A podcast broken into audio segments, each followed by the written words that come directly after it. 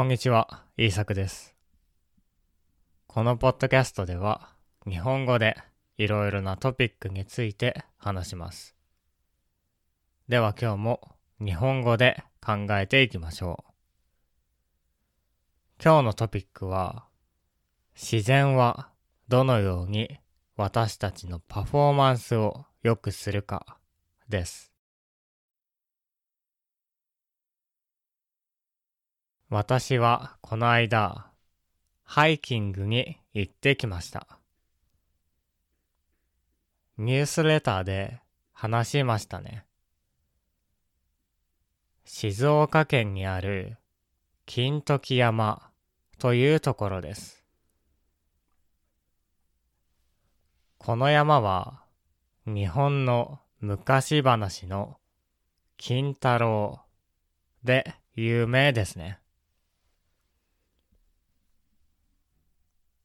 このハイキングではだいたい3時間ぐらい歩きました。実はハイキングはあまりしたことがなかったので楽しかったです。自然の中をたくさん歩きました。なので今日は自然についての話をしたいと思います。自然のいいところですね。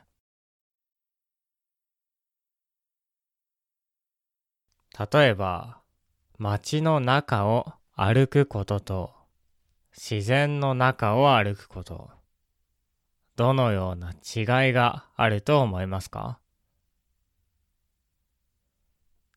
街を歩くことと自然を歩くことです。もちろん、歩くということは同じですね。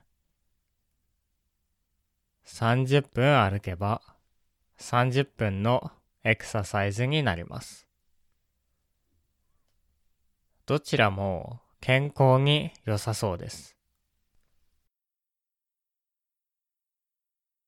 でも、実は街を歩くのと自然を歩くのでは結構違います。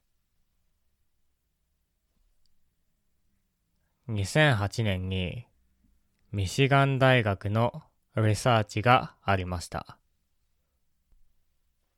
このリサーチでは自然が多い公園と忙しい街、ビジーダウンタウンストリートを歩いてもらいました。すると、どんな違いがあったと思いますか？自然を歩いた人たちは、cognitive skills、認知能力がとても大きく上がりました。そして、attentiveness、注意力も良くなったんですね。ただ、自然が多い公園を歩いただけで、認知能力も注意力も上がりました。これはすごいことですね。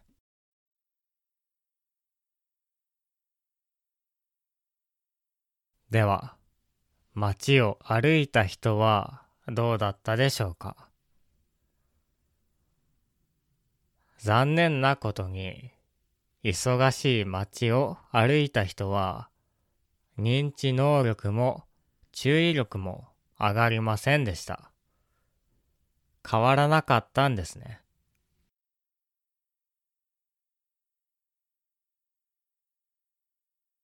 もちろん、歩くというのはとてもいいことです。もし家の周りに自然がなくても歩いた方が健康にいいでしょう。でも自然の中を歩くともっと健康にいいです。健康だけではなくて、頭にもいいんですね。街の中には、たくさんのビルがあったり、ディスプレイがあったり、広告があったりします。それらは常に私たちの注意を引きます。そして私たちは疲れてしまうんですね。だからこそ、たまには自然の中を歩くことも大切です。自然の中にいるだけで、私たちはリラックスすることができますし、疲れた心を休ませることができます。そして、どうやら、認知能力、コグニティブスキルスと、注意力、アテンティブネスも上がるようです。もし、最近疲れてるな、とか、あまり頭が働かないな、と思ったら、自然の中を歩いてみることをおすすめします。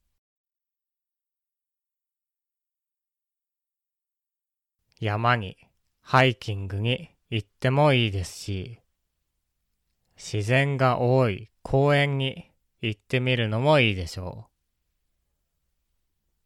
自然の中を歩くとリフレッシュすることができますし、頭も働くようになるでしょう。